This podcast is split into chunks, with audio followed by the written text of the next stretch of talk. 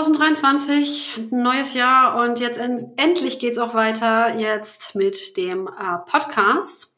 War einer meiner Vorsätze, dass es jetzt endlich weitergeht ähm, mit neuen Podcast-Folgen. Und jetzt habe ich heute eine aufgenommen mit mir selbst als Gast äh, und mit meiner Mitarbeiterin Chris als Moderatorin sozusagen.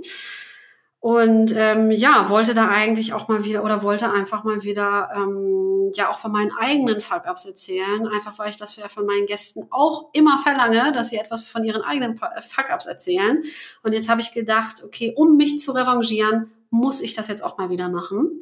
Ja, und wir haben geredet heute über ähm, über die Storytelling Academy für LinkedIn. Ähm, über ähm, zum Beispiel, dass ich Chris eingestellt habe und gedacht habe, ich könnte ihr jetzt äh, sozusagen ähm, eins zu eins jetzt äh, gleich so einen harten Cut machen und ihr den kompletten Sales-Part übergeben und erzähle, was dann passiert ist, als ich das versucht habe, dass das nämlich nicht funktioniert hat, aber erzähle ich dann in der Podcast-Folge.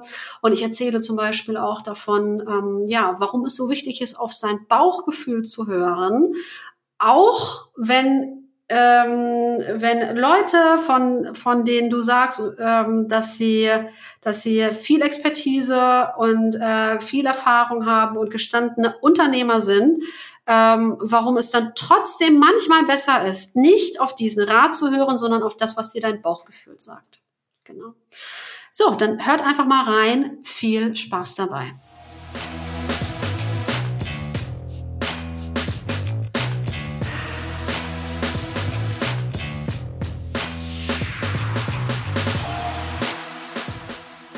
Hallo, herzlich willkommen, Melanie. Ist vielleicht jetzt ein bisschen eine ungewohnte Situation, weil normalerweise bist du ja Host dieses Podcasts und heute tauschen wir quasi einmal unsere Positionen. Deshalb, vielleicht möchtest du zu Beginn erstmal ein bisschen was zu dir sagen, wer du bist. Und dann würde ich mich nochmal kurz vorstellen, damit unsere Zuhörerinnen jetzt auch wissen, wer hier wen interviewt heute. Ja, mache ich sehr gerne, liebe Chris. Ähm, ja, es ist eine ganz komische Situation, dass äh, ich mich jetzt hier vorstelle und dass du mir jetzt die Fragen stellst, die ich normalerweise meinen Gästen stelle. ja, aber auf jeden Fall, ja, ich bin Melanie, ich bin 33 Jahre alt, ich bin Gründerin von contenthelden.de, ja, die Firma, in der wir beide arbeiten. Ja, weiß. Und ähm, ja, genau. Und ähm, ja, und ich bin ähm, ja sozusagen jetzt mein neuestes, äh, mein neuestes äh, Steckenpferd, über das wir jetzt heute auch ähm, reden wollen, ist die äh, Storytelling Academy für LinkedIn. Mhm. Ja, genau, das erstmal so zu Beginn. Ja, da würde ich auch gleich tatsächlich nochmal drauf zurückkommen, aber ich würde mhm. an der Stelle vielleicht erstmal ganz kurz sagen, wer ich bin, damit die Zuhörerinnen nicht irritiert sind. Mhm, also, gerne. Mein Name ist Chris Eller, ich arbeite bei contentheldin.de vornehmlich im Sales-Bereich. Und ja, Melanie, wir kennen uns ja schon ein paar Jahre, deshalb ist die Situation vielleicht auch ein bisschen äh, mehr irritierend hier. Wir kennen uns ja schon 19 Jahre und fand es ganz spannend, als du mir das Angebot gemacht hast, dass wir uns jetzt hier gemeinsam in diesem Podcast treffen und ich dich interviewe und ich jetzt sozusagen die Interviewende bin. Genau. Und vielleicht kannst du ja noch mal ein bisschen was dazu sagen, wie überhaupt diese Situation entstanden ist. Also, dass Content Heldin jetzt so weit ist, dass ich auch dort arbeiten kann für dich und wie du dich überhaupt beruflich entwickelt hast. Weil ich kann mich daran erinnern, dass wir noch so vor circa einem Jahr nicht über die Storytelling Academy für LinkedIn gesprochen haben, sondern über den Blogaufbau, den du gemacht hast. Ja, das war auch eigentlich die erste Idee oder das auch, womit ich mich selbstständig gemacht habe. Oder ja, eigentlich muss ich noch vorher ansetzen und sagen, na ja, selbstständig gemacht habe ich mich ja mit so einer Art Content-Marketing-Bauchladen eigentlich. Ja, es war so äh, ähm, Website-Texte und äh, Landing-Pages und Blogartikel und da war so alles dabei und ähm, ich habe dann ja dann dieses äh, Coaching gemacht, ja, mhm und ähm, äh, habe mich dann spezialisiert auf den äh, Blogaufbau, was ich sowieso eigentlich schon vorher immer gemacht habe. Ich habe aber dann angefangen, das so offen zu kommunizieren, dass ich äh, ähm, jetzt ähm, halt ähm, ähm, dass, äh, dass man mich speziell halt für dieses Blogaufbau-Thema ansprechen kann. Ähm, genau, das war so der erste Schritt und dann habe ich gedacht, na ja, dann mache ich jetzt halt so eine Art Agentur für Blogmarketing. So, das war dann erstmal so die erste Idee, um diese ganze Geschichte größer zu machen. Also weg von dieser Einzelfreelancerin hin zu, dass man ein größeres Konstrukt hat, größere Projekte fährt, Mitarbeiter einstellt etc. Das war das, was du jetzt gerade meintest, was passiert oder was der Plan war vor ungefähr einem Jahr. Genau. Genau. Ähm, Habe ich dann auch, also bin ich dann auch angegangen, das Thema und das Konstrukt wurde dann auch größer.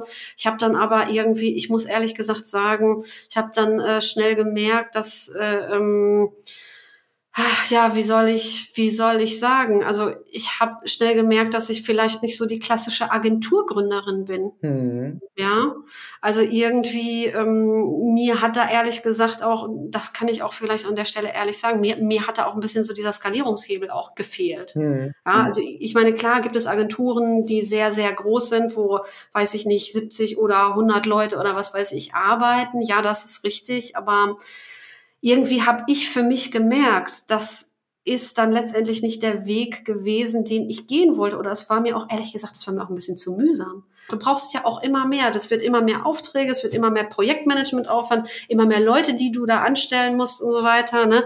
Und auch irgendwie diese individuelle Arbeit immer. Ja. Ja. Kann mich ja noch. Ja, ich weiß auch nicht. Ja, mhm. Punkt. Nee, ich kann mich noch gut daran erinnern, äh, wie das so in den Zügen war, dass du gesagt hast, okay, ich positioniere mich jetzt ganz klar zum Thema Blogaufbau und wie dann auch das erste Mal ja in unseren privaten Gesprächen, die wir eben außerhalb der Arbeit geführt haben, du dann auch erklärt hast, was du vorhast, wo es hingehen soll, mit welchem Produkt, für welchen Markt. Du hast ja auch gezielt Fintech-Unternehmen angesprochen mit dem Blogaufbau. Mhm. Ich hatte dann ja auch selbst einige Aufgaben auf Freelancer-Basis in diesen Blog-Umsetzungen übernommen, beziehungsweise die hast du mir ja gegeben. Und dann äh, auf einmal, weiß ich noch, hat sich das Thema irgendwie geändert. Also weg vom Blogaufbau hin zu LinkedIn. Und da gab es ja doch diesen einen entscheidenden Moment. Ne? Also wo du so für dich gemerkt hast, dass das für dich was sehr Spannendes sein kann, wo du stärker einsteigen möchtest. Vielleicht kannst du uns da noch so ein bisschen erklären, wie dieser Moment entstanden ist und was da auch vielleicht so die Learnings waren, die du da für dich mitgenommen hast und warum du dich dann letztlich dann doch gegen die Agentur mit Schwerpunkt strategischem Blogaufbau entschieden hast.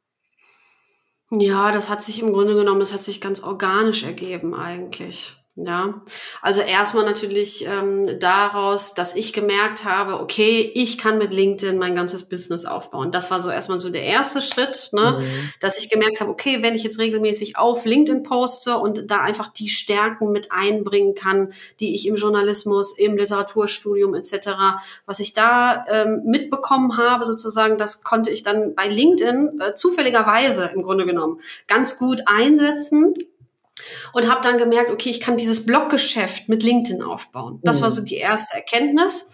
Und ähm, dann haben auch andere Leute gemerkt, dass das bei mir mit LinkedIn so und so weiter, dass das gut funktioniert, dass man sich damit ein Unternehmen aufbauen kann, indem man einfach auf LinkedIn postet. Mhm. So mhm. haben andere mitgekriegt und dann äh, fragten mich die Leute: Ja, Melanie, kannst du auch so für mich LinkedIn-Post schreiben, wie äh, wie du das für dich selbst machst? So. Und mein erster Gedanke war dann erstmal, ich war so in meinem, ich war in meinem Tunnel im Grunde genommen drin, ja, und dachte dann so, äh, ja, ich muss meinen Blogaufbau Dings, ich muss das auf jeden Fall jetzt weitermachen. Ich habe das angefangen. Ähm, LinkedIn Post, das fange ich jetzt nicht an. Also die ersten Sachen, die ersten Kundenanfragen, die in diese Richtung kamen, habe ich abgesagt tatsächlich. Ja. Ähm, und bis dann halt immer mehr, dann habe ich halt gemerkt, okay, es kommt immer wieder, es kommt immer wieder dieses Thema auf. Es kommen immer wieder Leute auf mich zu, die mich fragen, hey, willst du nicht doch LinkedIn-Marketing machen? Und das war dann, dann der Moment, äh, wo ich auch meinen Coach fragte, ja, hey, sagte ich so, Mensch, soll ich das vielleicht trotzdem mal probieren oder verliere ich dann den Fokus dadurch von meinem Blogaufbauprojekt? Und dann sagte er so, nee, also wenn da der Markt need, da ist ja anscheinend großes Bedürfnis da, mhm. was dieses Produkt im Grunde genommen angeht, LinkedIn-Marketing, ja. dann probier das doch einfach mal aus, ja, ob das, ob das für dich funktioniert. Ja, und dann habe ich mein erstes Pilotprojekt gestartet, äh, dann mit der äh, lieben Julia Derninger, ja, die jetzt, äh, glaube ich, auch ähm, weithin bekannt ist auf LinkedIn, ja oder auch bekannt ist, äh, dass, dass, ähm, dass wir sozusagen ein Team sind auf LinkedIn. Mhm. Ähm, genau, und dann haben wir das ausprobiert und das ist eingeschlagen wie eine Bombe eigentlich. Ja. ja. Und äh, jetzt, jetzt ist es ja sogar so weit, ähm, dass äh, Julia jetzt die Reichweite nutzt, die sie jetzt sozusagen bekommen hat, ähm, auch dafür oder unter anderem auch dafür, dass sie sich jetzt ihren eigenen Accelerator aufbauen wird. Der jetzt übrigens, kann man auch mal ganz kurz an der Stelle sagen, ähm, der, ähm, der jetzt seine, ähm, der jetzt seine Pforten wahrscheinlich jetzt Anfang 2023 öffnen wird. Ja, ja. sehr schön. Genau, muss man an der Stelle auch sagen. Also auch wieder, da ist wieder ein neues Geschäft im Grunde genommen daraus entstanden, ähm, ähm, aus dem, was wir auf LinkedIn gemacht haben. Ja, also das ist eigentlich, das ist, ist eigentlich unfassbar, finde ich das. Ja, ich, ich erinnere mich noch gut daran, dass wir uns privat ja auch immer ausgetauscht haben und du mir auch so ein bisschen berichtet hast, wie es gerade bei dir beruflich läuft und welche Entwicklungen du durchmachst. Und ja, kann mich eigentlich auch noch sehr gut daran erinnern, als du mir gesagt hast, dass du jetzt dich eben auf LinkedIn auch äh, beruflich ausprobierst und auch die ersten Takeover übernommen hast. Jetzt ist es aber ja so, du bist ja jetzt nicht mehr nur noch bei den reinen Takeovers für LinkedIn, sondern du bietest ja mittlerweile viel, viel mehr Dienstleistungen an, wie jetzt eben verschiedene Menschen sich auf LinkedIn positionieren oder selbst auch auf LinkedIn erstmal aktiv werden können ich meine, ich weiß es ja auch selbst. Ich bin ja auch erst seit Dezember bei dir und habe ja vorher auch nie was auf LinkedIn gepostet und habe ja auch relativ viel Unterstützung bekommen bei meinen ersten Beiträgen, dass das eben gut läuft und dass ich mich da selbst auch so ein bisschen festigen kann. Vielleicht magst du uns einfach ein bisschen was dazu erzählen, wie sich auch diese, ja, die Dienstleistungen, die du für LinkedIn anbietest, wie die sich letztlich entwickelt haben und warum. Ja, also der erste Gedanke war, also erstmal war ja, okay, äh, ich mache Blog-Marketing, dann hat sich das zu LinkedIn-Marketing weiterentwickelt und dann war der nächste Gedanke, okay, ich mache LinkedIn-Marketing im Grunde genommen genauso one-on-one, -on -one, wie ich auch das Blog-Marketing gemacht habe. Ich nehme jetzt einfach ganz viele Leute one-on-one -on -one an. Ja, also machte so, so die, individual, die individuelle Arbeit mit ganz vielen Leuten und habe dann recht schnell gemerkt, ähm, dass das so nicht funktionieren kann. Ja, weil das dann einfach zu viele Leute wurden. Gerade äh, als wir, als wir dann, als wir dann diesen Case mit Julia öffentlich gemacht haben, mhm. ja, mhm. dann kam ja so eine Welle an Kundenanfragen rüber, wo ich gemerkt habe, das kann ich alles, alles gar nicht bedienen. Ne? Und dann ist es ja auch noch so, dass äh, dieses äh, One-on-One LinkedIn Takeover, habe ich das jetzt genannt, ja, wenn ich mit den äh, mit den Leuten ähm, individuell arbeite, dass das auch relativ teuer ist. Ja, und dass es auch ähm, etwas ist, vielleicht, also erstmal habe ich schon gemerkt, okay, es gibt sehr viele Leute, die wollen das Thema gar nicht komplett abgeben, die wollen das lieber selber lernen und die wollen auch nicht so viel Geld ausgeben dafür. Ja. Einfach. Und das war dann das Becken sozusagen oder das gedankliche Becken, in dem dann diese Storytelling Academy entstanden ist ähm, wo ich jetzt innerhalb dieser Academy, wo ich anderen Leuten im Grunde genommen beibringe, wie sie ihr LinkedIn so aufbauen können, ähm, dass sie selbst damit Kunden anfragen etc. oder was auch immer. Man kann damit nicht nur Kunden anfragen, es können auch Investoren anfragen, Podcast-Einladungen, Speaker-Einladungen, Mitarbeiter, ähm, alles Mögliche kann man ja auf LinkedIn finden. Das ist ja das Tolle an dieser Plattform. Genau. Und das bringe ich jetzt halt sozusagen den Leuten in, innerhalb dieser Storytelling Academy bei. So ist das entstanden. Aber die Storytelling Academy, die bietet ja noch ein bisschen mehr. Also die ist ja doch relativ umfangreich. Ich durchlaufe sie ja auch gerade. Also du bietest ja wirklich alles an, ne? Über wie man sein Profil einrichtet, wie man so sein Mindset vielleicht auch ein bisschen ausrichtet auf LinkedIn, was jetzt zum Beispiel etwas war, was für mich persönlich sehr wichtig ist, weil ich da ja doch starke Berührungsängste hatte.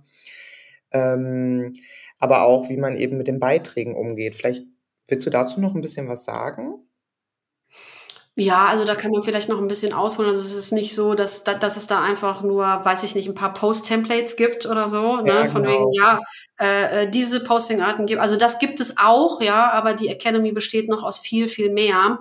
Ähm, also zum Beispiel auch äh, daraus, wie man seinen Profilslogan so zuschneidet und zuspitzt, ähm, dass jeder, der auf dein Profil kommt, sofort versteht, was du machst und was du anbietest und wie du damit Leuten hilfst. Mhm. Sowas zum Beispiel. Ne? Also es ist immer die eine Sache, dass man äh, zu Ruhm und Reichweite auf LinkedIn kommt, okay, aber dann auch gleichzeitig ähm, dass die Leute dann gucken sich die Leute schon an, was du beruflich machst Und das müssen sie dann auch halt sofort verstehen. Und das ist dann sozusagen diese Kombination aus Reichweite und die Leute verstehen, was du machst, aus denen dann auch die Kundenanfragen entstehen, mhm. zum Beispiel. Mhm. Ne? Ähm, genau, also es geht über die Profilgestaltung natürlich, aber was du jetzt gerade angesprochen hast, LinkedIn Mindset äh, da gibt es auch ein Kapitel dazu, weil ich gemerkt habe, dass ähm, ja, dass mit LinkedIn sehr sehr viele Ängste verbunden sind auch. Ja, also dieses ah, will ich da jetzt sichtbar werden und meine Arbeitskollegen könnten mich da sehen und was denken die dann über mich und blamiere ich mich da und so weiter. Das, da sind ganz, ganz viele Ängste, die damit verbunden sind. Ähm, und auch das wollte ich innerhalb eines Kapitels einfach mal ansprechen ähm, genau, damit man ja sich nicht auf LinkedIn selbst sabotiert, im Grunde genommen. Also, ja? ich ja. persönlich, weißt du ja, bin ein großer Fan dieses Kapitels, ähm, mhm. weil ich meine, es ist natürlich immer so das eine, die Profilschärfung und das Handwerkszeug für die Beiträge etc. pp. Das ist extrem wichtig. Aber es macht natürlich alles nur bedingt Sinn, wenn man sich selbst damit super unwohl fühlt. Oder auch das, was du ja eben schon angesprochen hast, dass man auch das erste Mal in so eine Sichtbarkeit tritt, die man vorher einfach nicht hatte auf einem, ja im Endeffekt in einem sozialen Netzwerk. Ne? Also jemand wie ich, der jetzt vorher eigentlich eher vornehmlich offline gearbeitet hat oder auch mit den Menschen offline kommuniziert hat. Mhm. Für mich war das extrem ungewohnt, jetzt einen Beitrag auf LinkedIn zu teilen, ähm, mit Menschen zu interagieren, die ich gar nicht kenne und da auch letztlich auch was Privates von mir zu teilen. Ne? Also jetzt nicht nur einen Beitrag darüber abzusetzen, also einen fachlich fundierten Beitrag, sondern eben auch ein Stück weit was Privates von mir preiszugeben. Und deshalb muss ich sagen, finde ich dieses Kapitel extrem hilfreich innerhalb der LinkedIn Academy. Mhm. Ja.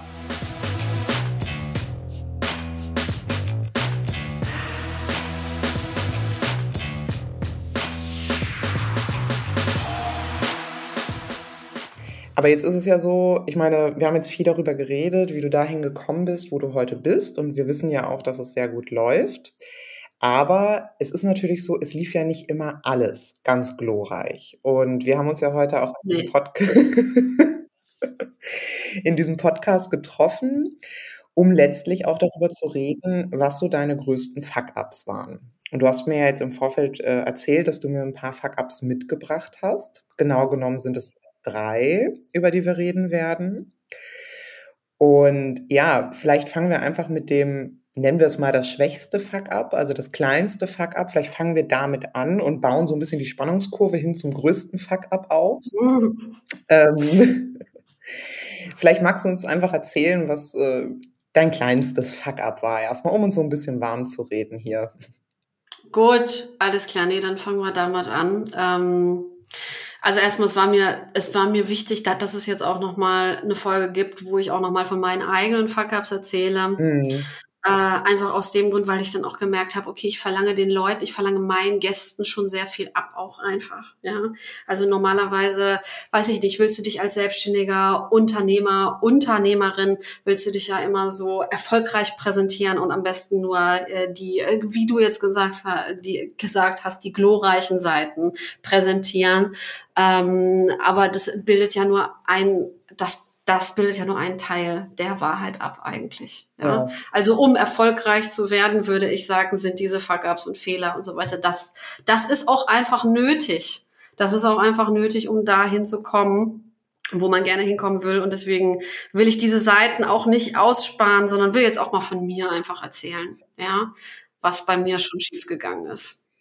Ja, ich bin auf jeden Fall gespannt, weil ich glaube, es ist auch irgendwie notwendig. Also ne, ein bisschen gehört ja auch zum Unternehmertum dazu, dass man sich aus seiner Komfortzone herausbewegt. Mhm. Weil man das macht, begibt man sich natürlich auch in Bereiche oder auf Wege, wo man nicht immer nur glänzen kann.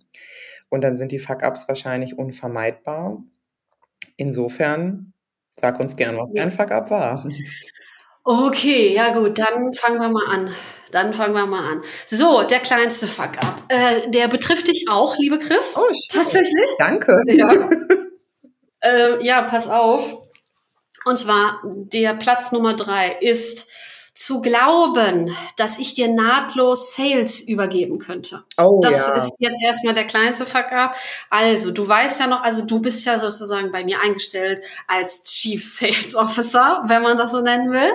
Und ja, mein Gedanke war dann eigentlich, oder so meine Wunschvorstellung, meine Idealvorstellung, weil ich ja auch eigentlich, ich bin ja auch eigentlich nicht so ein salesy Typ, ich, äh, ich fühle das nicht so. Ja. Mhm. Ähm, und meine Idealvorstellung war, ja, ich gebe jetzt einfach Sales ab, ich stelle jetzt jemanden ein und dann habe ich da jemanden, der jetzt halt die Pakete für mich verkauft und äh, ich baue halt schön meine Academy und so und ne, mache Mhm. meine LinkedIn-Posts. So, so habe ich mir das gedacht. Ja, guter Ähm, Gedanke. Genau, genau. Und habe dann halt gemerkt, okay, so dieses, diese, ähm, diese, ähm, so diese harte Übergabe im Grunde genommen, die harte Übergabe von Sales von mir an dich, das ist etwas, was so nicht funktioniert. Ja? Und das hat sich gezeigt in einem Beispiel, ähm, wo ich einfach auch viel hohe, viel zu hohe Erwartungen hatte. Das war der erste Tag, als du bei mir angefangen hast. Und wir waren so in der heißen Phase, in der letzten Phase, wo es noch diese Early Bird Tickets für die Storytelling Academy gab. Mhm. So. Und wir hatten noch einen Tag Zeit, bis diese Frist abgelaufen ist. Und äh, ich habe schon die ganze Zeit Sales-Gespräche ähm, geführt, die letzten Wochen und dachte mir dann so, ja, okay, jetzt, jetzt, äh, jetzt habe ich jemanden, der neu ist im, im Sales bei mir, dann soll Chris doch jetzt auch mal äh, ein paar Gespräche direkt am nächsten Tag führen.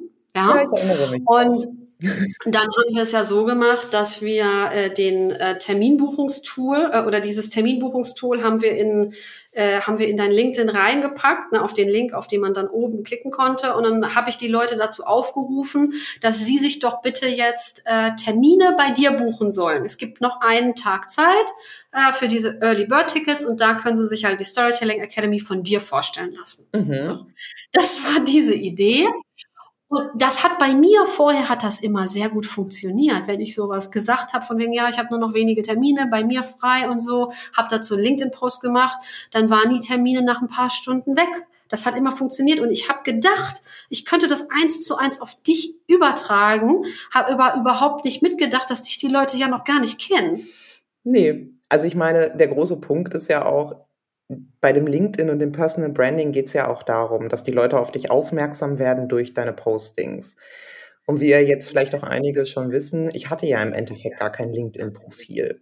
Und was man ja auch noch berücksichtigen muss, wir waren ein Team aus zwei Personen. Also okay, Thomas jetzt mal noch mitgerechnet, ja, aber Thomas ist ja jetzt, ich sage jetzt mal nicht so in diesem sichtbaren Bereich tätig, sondern macht viel Finanzplanung und Backoffice für uns. Und keiner kannte mich. Und normalerweise, wenn man jetzt in ein Unternehmen geht, wo es schon ein großes Vertriebsteam gibt, dann kann man das sicherlich so machen. Aber wenn wir halt nur zwei Personen sind und alles hauptsächlich über dich und deine Sichtbarkeit und Reichweite läuft, dann ist es natürlich etwas schwierig, beziehungsweise es lief einfach gar nicht. Vielleicht können wir das ganz ehrlich mal sagen. Nee, also wir können auch genau, also Fuck up sozusagen im Grunde genommen war, dass sich da halt niemand einen Termin gebucht hat.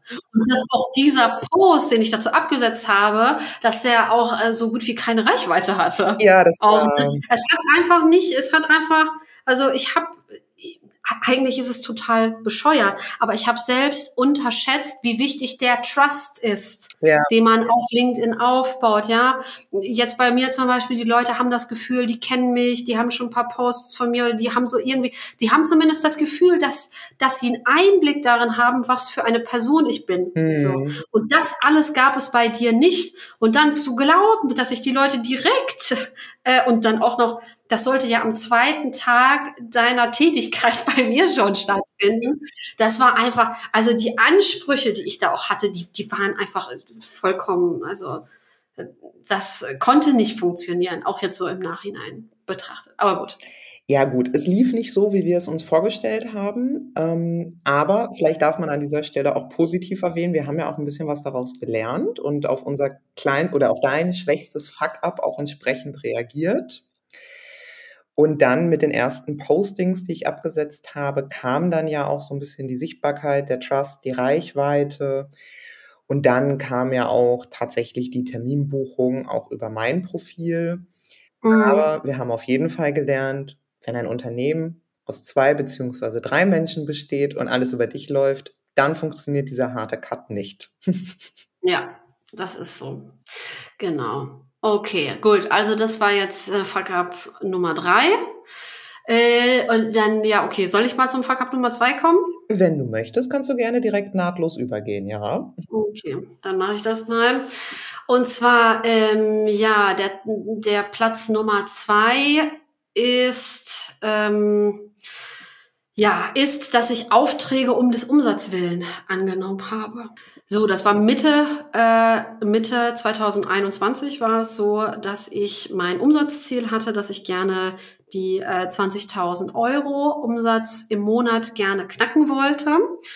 Und äh, um dieses Ziel zu erreichen, habe ich dann äh, ein paar Aufträge angenommen, die ich, ähm, die ich nicht hätte annehmen sollen. Ja, also wo vielleicht auch das Bauchgefühl vorher schon nicht so gestimmt hat. Ja, wo ich das dann trotzdem gemacht habe, einfach weil ich immer dachte, na ja, ich muss doch dieses Umsatzziel jetzt erreichen. Also da hatte ich auch so einen Tunnelblick einfach der mich dazu verführt hat, dass ich etwas gemacht habe, was ich eigentlich nicht hätte tun sollen. Ja, und das hat sich dann natürlich auch gerecht. Ja, ähm, erstmal dadurch, dass, dass, dass dann die Zusammenarbeit teilweise auch relativ anstrengend und hakelig war und in einem Fall sogar auch, ähm, dass, äh, dass die Zusammenarbeit so wenig gut funktioniert hat, dass, ähm, dass, äh, dass es dann äh, sozusagen sogar darin endete, dass ich später einen Anwalt einschalten musste, mhm. weil eine Rechnung nicht bezahlt wurde.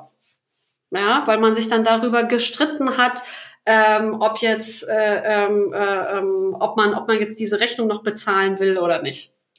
Aber das bedeutet, ähm, also du hast dich sozusagen vornehmlich auf die Zahlen konzentriert, also Umsatzziele, ja. die du für dich erreichen wolltest, um einfach einen Schritt weiterzukommen in der Entwicklung. Aber du hast es ja eben schon angedeutet, du, du wusstest eigentlich schon im Vorfeld, als du den Auftrag angenommen hast, dass das wahrscheinlich nicht der für dich am besten geeignete Auftrag ist, wo du dich wirklich so mit deinem Kunden beruflich ausleben kannst, dass die gewünschten Ergebnisse eintreten. Vielleicht Vielleicht dazu, wie hat sich denn dieses Bauchgefühl gezeigt? Also woran hast du im Vorfeld schon so ein bisschen festmachen können, dass das vielleicht doch nicht der richtige Weg für dich ist?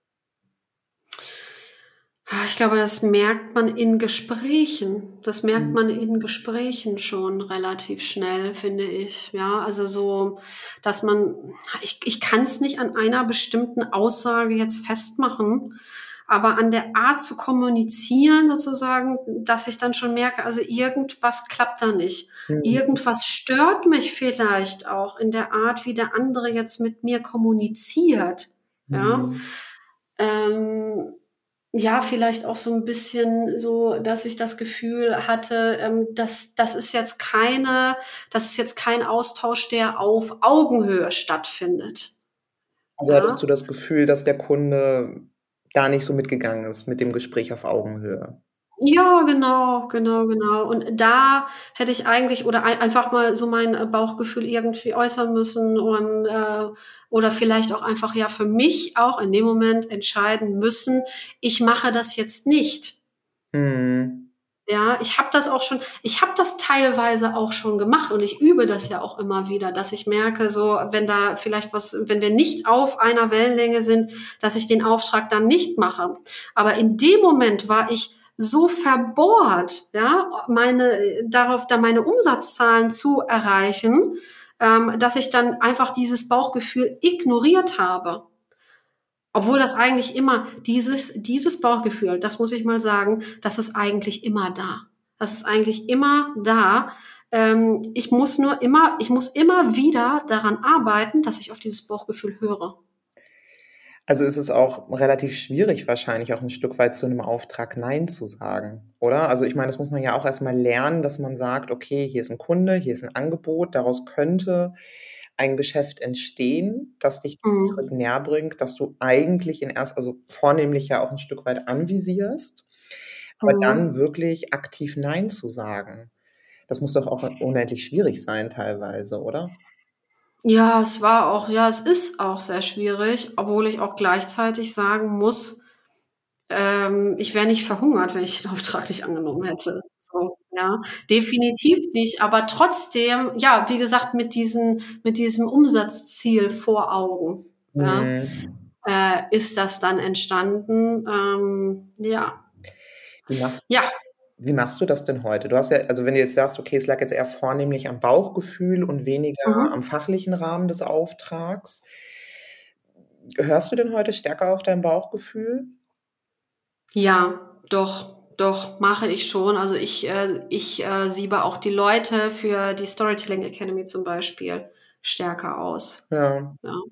Also doch, das auf jeden Fall schon. Und äh, natürlich ist da immer auch noch etwas, was mir dann innerlich sagt, na ja, aber wenn du jetzt zu diesem Auftrag Nein sagst, dann verlierst du ja auch den potenziellen Umsatz dadurch. Ja. Ist ja logisch. Klar. Ne?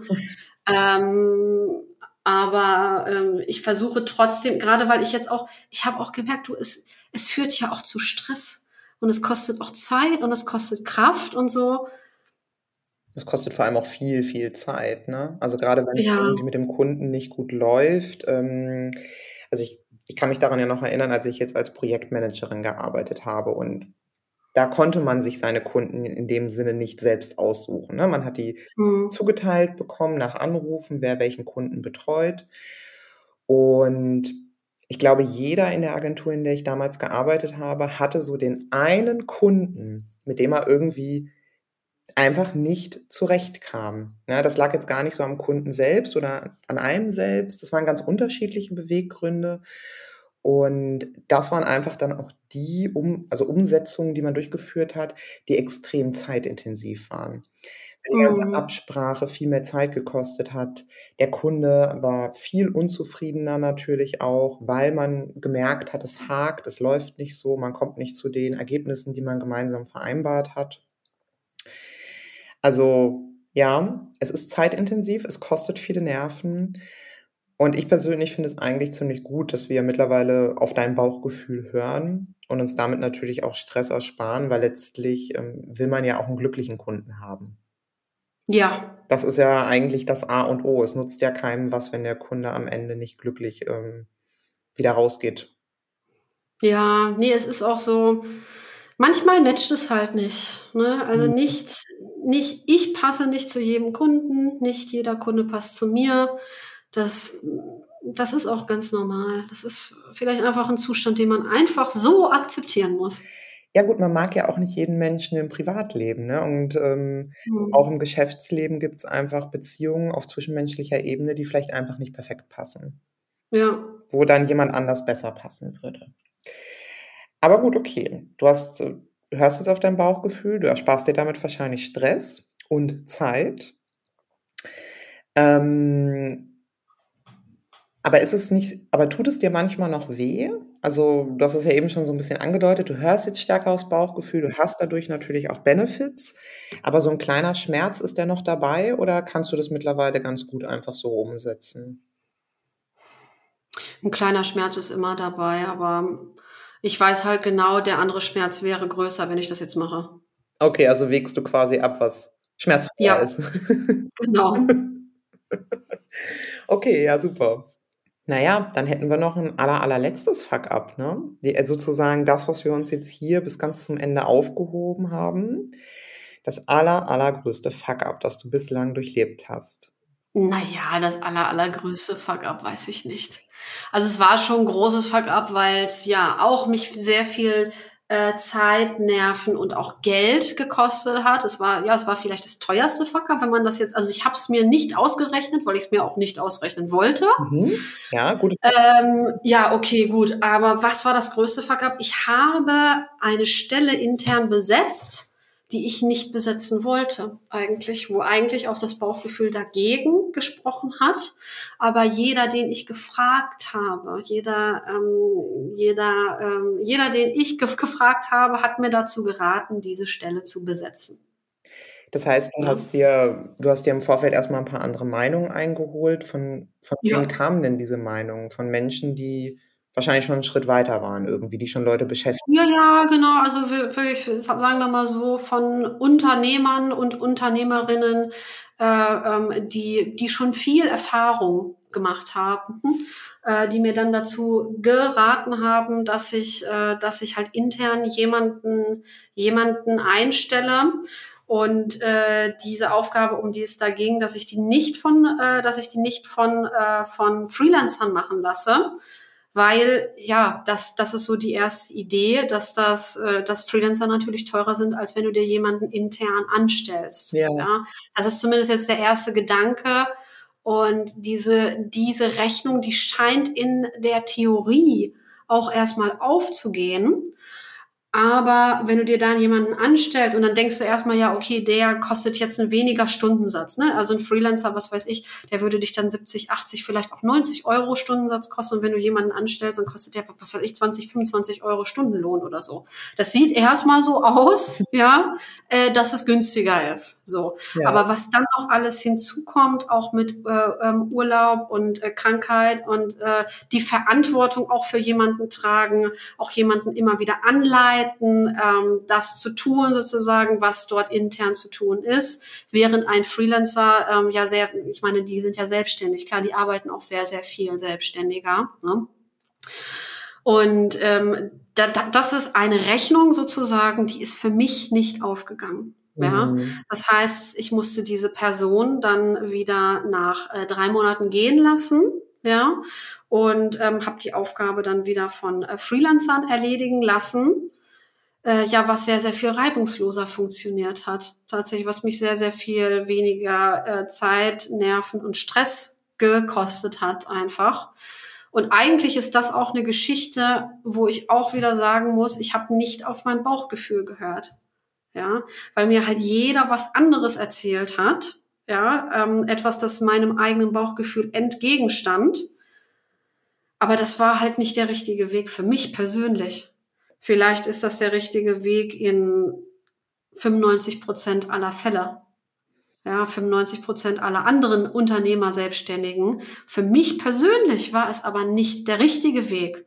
Und im Grunde genommen wusste ich das auch vorher schon. Und ich habe es halt trotzdem gemacht. Jetzt hast du uns ja schon so ein bisschen erklärt, ne, es lief nicht so, wie du dir das gedacht hattest. Du hattest eigentlich zu Beginn schon ein ganz anderes Bauchgefühl, aber du hast eben auf den Rat der anderen gehört und hast die Stelle dann intern besetzt. Aber was würdest du denn jetzt anderen Menschen, die jetzt an der Stelle sind, wo du damals warst, also wirklich die erste Mitarbeiterin, den ersten Mitarbeiter einzustellen, was würdest du diesen Menschen denn raten, wie sie mit so einer Situation umgehen könnten? Mm.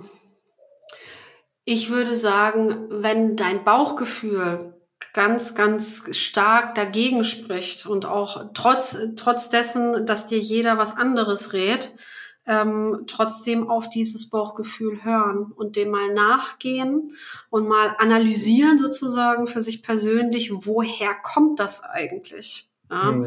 Und dann letztendlich ja tatsächlich doch lieber diesem Bauchgefühl nachgeben, weil äh, ja, wenn du es dann halt trotzdem machst und wenn du eigentlich auch schon auch schon innerlich denkst, wenn da irgendwas in dir drin ist, das sagt, das kann nicht funktionieren, so, mhm. dann wird es natürlich auch nicht funktionieren. So dann dann ist es wie so eine selbsterfüllende Prophezeiung eigentlich auch schon fast. Ja, vielleicht das kann ich dazu sagen. Ja, okay, jetzt hast ja, finde ich einen guten Tipp.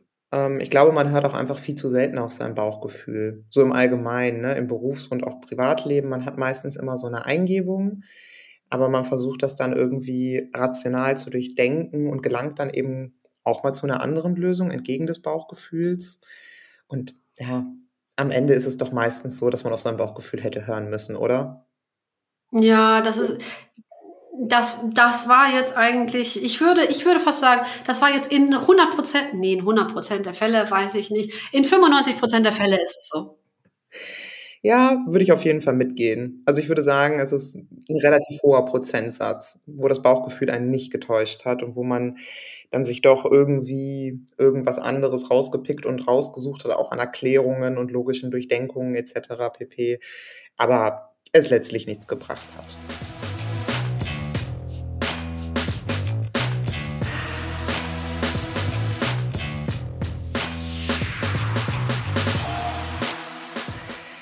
So, naja, jetzt hast du uns so in Summe drei schöne Fuck-Ups präsentiert. Was ist denn so die Quintessenz aus diesen Fuck-Ups? Warum wolltest du, also du hast dir ja irgendwas dabei gedacht, warum du uns heute auch deine Fuck-Ups präsentierst und was auch so ein bisschen die Learnings daraus waren? Mm. Also ich glaube, ich glaube, ich wollte erstmal, wie gesagt, ich, ich wollte irgendwie äh, mich, revan mich revanchieren für all die Gäste, die mir all ihre Fuck-Ups erzählt haben. Ja. ja. Und ähm, wollte mich selber auch nochmal in diese Rolle begeben und das auch nochmal nachfühlen, wie das ist, wenn man hier sitzt und von seinen eigenen Fuck-Ups erzählt und die dann öffentlich stellt. Ja. Und wie fühlst du dich damit? Äh, ja, schon, also es ist schon so ein leichtes Unbehagen, muss ich, muss ich schon, muss ich schon ehrlich äh, zugeben, ja. Aber es ist wie, es ist wie so das Unbehagen vor einem guten LinkedIn-Post, ja. Man hat so ein bisschen Angst davor, man ist so leicht nervös. Ähm, Genau, aber ich kann, ich kann hinter, also wichtig ist, ich kann hinter all dem stehen oder ich kann zu all dem stehen, was ich jetzt gerade erzählt habe und ja, ich glaube, ich will insgesamt ja das zeigen, was ich hier mit meinem ganzen Podcast eigentlich äh, zeigen möchte. Ja dass äh, Unternehmertum nicht nur aus den äh, großen, glanzvollen Erfolgen besteht, sondern auch aus den vielen, vielen Dingen, die mal schiefgegangen sind, ähm, aus denen man dann lernen kann. Also eigentlich dieses, dass Erfolg auch aus ganz vielen kleinen Misserfolgen vorher besteht. Hm. Vielleicht ist das so die Quintessenz. Ja, ich glaube auch, es ist einfach wichtig, dass man ähm, ja auch diese ganzen Fuck-ups teilt, ne? weil sonst auch ein ganz falscher Eindruck vielleicht vom Unternehmertum entsteht. Und man, man kann sich einfach auch austauschen. Also ich bin mir relativ sicher, dass du wahrscheinlich nicht die Einzige sein wirst, die diese Fuck-ups in entsprechender Form irgendwie mal durchlaufen hat. Da, da wird es noch ganz viele andere geben, die vielleicht auch schon mal Stellen falsch besetzt haben, die Geschäftsprozesse schnell umsetzen wollten und da an die Grenzen gestoßen sind oder vielleicht auch einfach hauptsächlich die Zahlen im Blick hatten, ne, wenn sie sich für etwas entschieden haben. Ja. Ja. Ja, gut.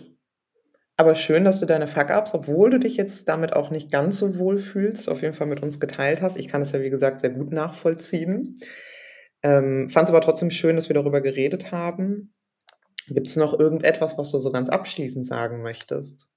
Nö, ich denke, wir sind jetzt am Ende und ja, also ich hoffe einfach äh, an euch, liebe Hörerinnen und Hörer, dass es euch jetzt äh, irgendwie weitergebracht hat und weiterhilft und ach, vielleicht lernt ihr ja was draus und macht vielleicht den einen oder anderen Fehler nicht. Ach, das wird bestimmt passieren. Daraus kann man ja nur lernen. Ja, naja, gut, okay. Aber ich habe mich auf jeden Fall sehr gefreut über das Gespräch und über die Fuck-Ups. Ich fand es auch ganz spannend, ähm, ja, jetzt mal wieder aus der Komfortzone halt herauszugehen, ne? die erste Podcast-Folge. Ja.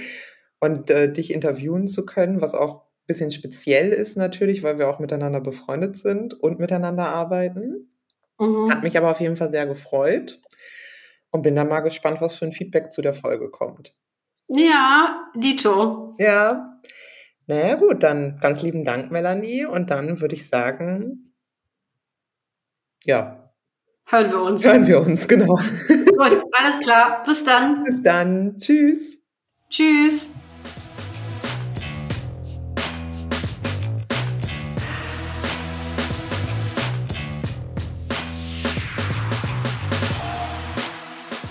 So, das war's mit Folge Nummer 15. Ich hoffe, ihr konntet etwas für euch mitnehmen. Und ansonsten, wenn ihr ähm, eventuell auch sagt, hm, also diese Storytelling Academy für LinkedIn, das könnte eventuell was für mich sein, dann schaut doch einfach mal in die äh, Show Notes rein. Da findet ihr auch meine Website contentheldin.de. Da könnt ihr euch einfach mal informieren, was es da mit dieser Storytelling Academy für LinkedIn genau auf sich hat und könnt auch äh, gerne einen Termin bei mir buchen, wenn ihr denkt, hm, vielleicht ist das auch das Richtige, um äh, auf LinkedIn endlich richtig durchzustarten. So, und ansonsten wünsche ich euch noch einen schönen Tag und wir hören uns in ungefähr einem Monat mit einem neuen Gast an dieser Stelle. Bis dahin.